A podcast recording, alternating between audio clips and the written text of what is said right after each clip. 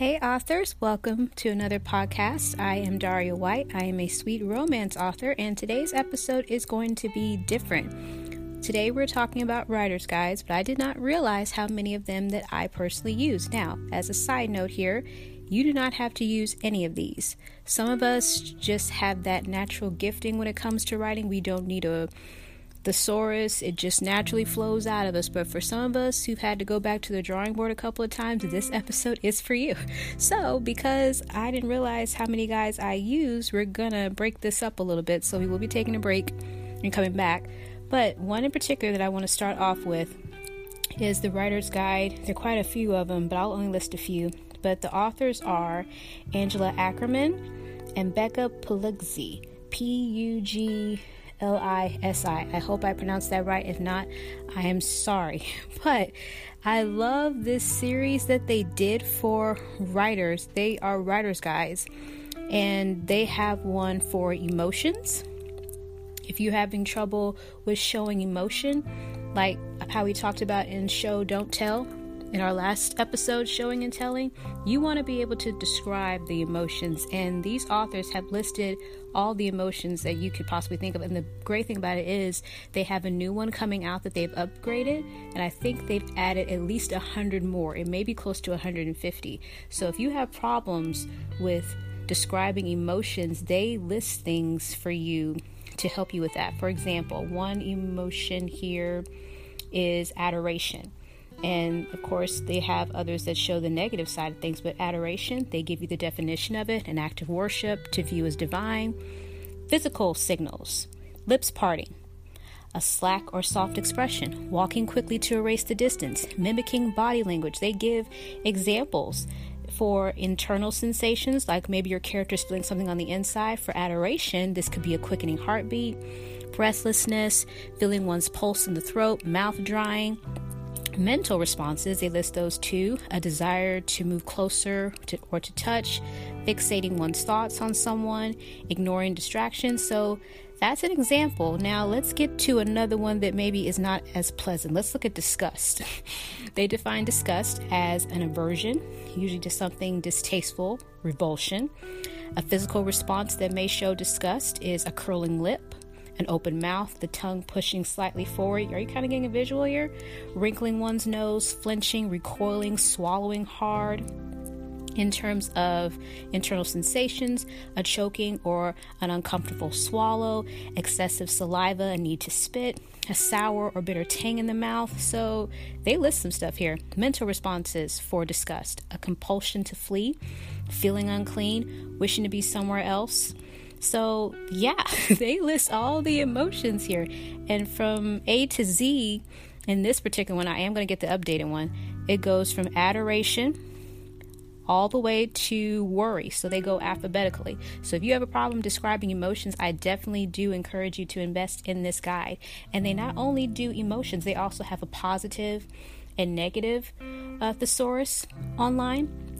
Both of these are separate books, by the way, but you can use that to describe your positive emotions as well as your negative emotions. They also have one to describe urban settings and rural settings. So if your book is set in a city, you can use this guide. Again, this is the urban setting one. And let's see, for in the city, let's look up some things here. Sites, for example, if your person was in an alley stacks of water stained crates, litter, crushed takeout cups, crumpled wrappers, cigarette butts, empty liquor bottles, broken glass, a rust pitted dumpster, leaking or identifiable fluid. So you're getting visuals here. They even list sounds wind scraping trash uh, into the corners, dogs rooting through garbage, cats meowing, people coughing or talking in low voices. Smells for an alley would be rotting garbage, body odor, ugh, animal and human waste, motor oil, cooking smells drifting from open windows and restaurants. I'm already smelling this stuff. So this helps your reader as their as your reader is reading your story and you're hitting those five senses on taste, smell, let's go to taste, alcohol, food from trash bins or brought out of shelters, warm beers, cigarettes, textures and sensations for your touch, rough bricks underneath or beneath the palm, and, and a person is using it for support. Uh, the squishy, the wet give of stepping on trash that is unseen in darkness, the suction of sticky grime pulling at one's shoes. I mean, all of this is descriptive. So that's for the urban. If you're uh, writing a story that's more of an urban feel. Now, if you're in the rural sense, rural, they have the same uh, thing here. Let's go to, let's see, how would you describe? Ooh, I use this one in my latest book. Let's go to the ranch one. My character in my latest manuscript is learning to ride a horse. So she visits she visits rather a local ranch. So, sights at a ranch.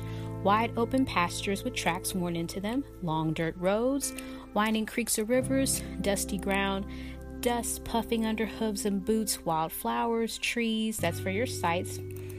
Let's see, sounds, the wind blowing, horses whinnying, squeaking gates, the clop of a horse's hooves, smells manure, dust and dirt, dry grass, horse hide, sweat, dirty straw. I mean, taste. Let's go to taste. Dust in the mouth, spit, water, cigarettes. So, all of these things you can use as inspiration to help you describe and paint the picture with your words so that you can give your readers an experience. Like that took me back to my scene and how I wrote to describe a ranch and just the feel of it. And it really does add to your story. So, that is the first part of this podcast. We're going to take a quick break. And when we come back, I'll share with you my other guides that I use. So, we'll be right back.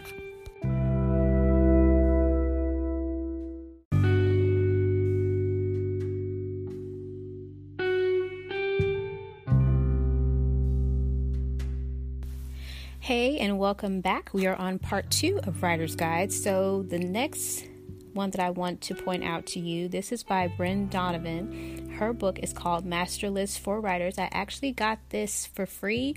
She, I think she did a promotion at the latter part of last year, so you can find this on Amazon.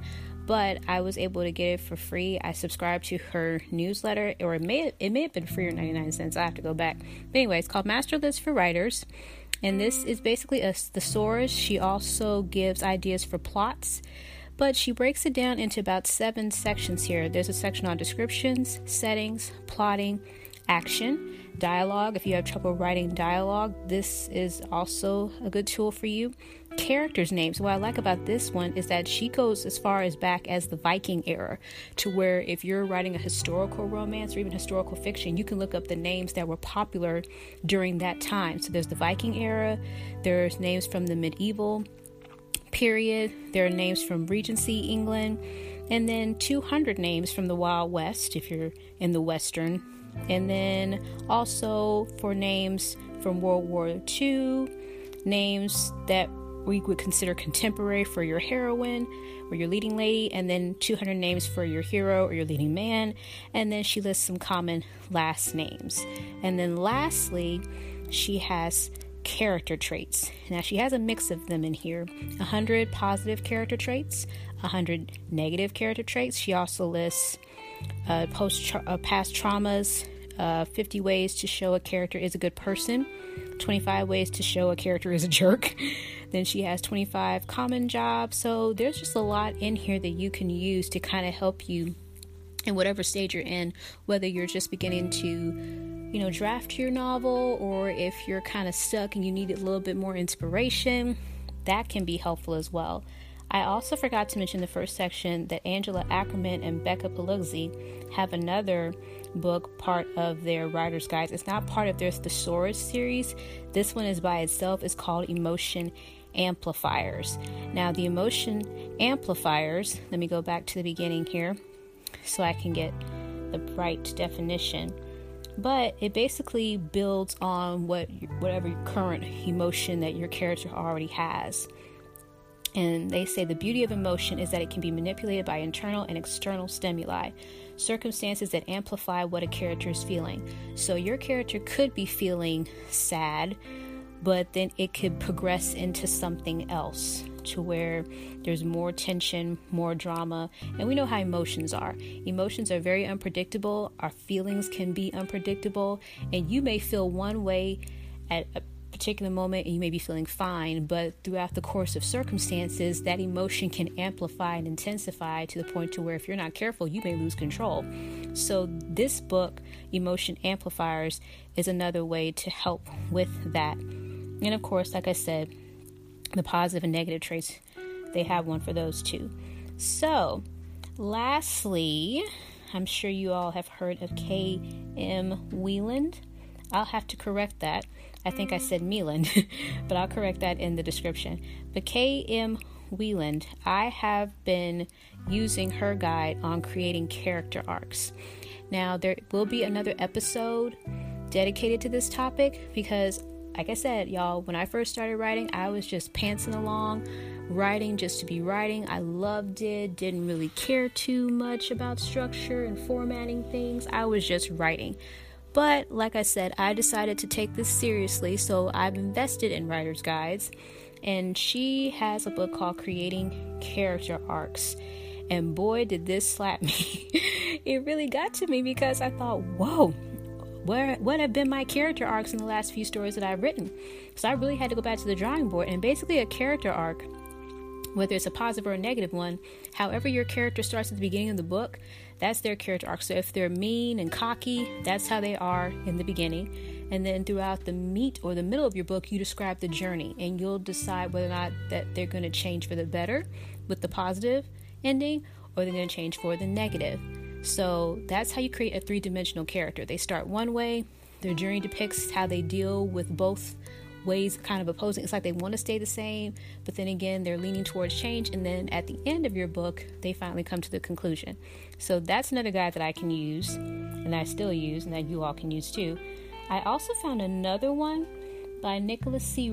Rossis, R O S S I S. His is called Emotional Beats. It's kind of on the same line with Angela Ackerman's, just how to describe emotions. And then K.M. Wieland has a couple of others that I got into outlining your novel. I have yet to go through that one because I've never actually written a full detailed outline. I've outlined before, but I would just write little notes in my chapters, but it wasn't as detailed because there have been times when I have been writing a story and me, as the author, I kind of got stuck and lost, not necessarily knowing where the story was going to go. You don't want to do that as a writer, okay? You want to know what's going on from the beginning of your chapter to the end of your book, so outlining is important, however, you do it. So she has outlining your novel, five secrets of, of story structure, and then structuring your novel. And then last but not least, I invested in another one by Mary Gray. Now, I got this because of the genre that I'm in. Because while I do consider myself and the writings I have right now sweet, wholesome romances, I still want to feel my characters and their attraction to each other. I still want, you know, the reaction and kind of like the swoon worthy romance. It's like, oh, okay, they, they like each other. And, you know, you still want to feel the emotion, even though it won't be as detailed as other books. I still want my readers to feel something. I want you to feel how my leading lady feels if the guy is staring at her from across the room and she's trying not to look at him and her hands are fidgeting and maybe her palms are sweaty. I want you to still feel that, even if it is just limited to hugging and kissing. So the last one here is how to write clean yet scintillating romance, and this is by Mary Gray. So, all of these are just examples of what I use. Again, use at your own discretion as writer, uh, when it comes to writer's guides. You don't have to do like me. I said, sift through all this information. A lot of these books are priced, but I was willing to make the investment. But that's totally up to you. I never want to tell somebody to go spend their money on something and it's really not for them or it's not what they're looking for. But these I found to be most helpful. So, I hope that this kind of got you thinking a little bit. Maybe you like to try maybe one of them and see how it works out for you. If not, you can look for something else. These aren't the only guys that are out there. You find the author that you relate to and you find the person that you think kind of gets you, especially if it is within your genre and it speaks to you, then go for it. Make the investment in yourself. That's what I really want to get to is make the investment in yourself. I don't know it all as a writer, but I'm aiming to get better. I'm aiming to learn and when you want to reach for success, you want to reach to the people that are already there. You know, you I mean, yeah, you can take advice from people, you know, they're encouraging you along the way, but if they're not where you want to be, then you want to look to mentors and look to those who have, you know, been there, who have worked out all the kinks and they're where you want to be. So, I hope all this was helpful. Again, a little bit different being a two part episode here.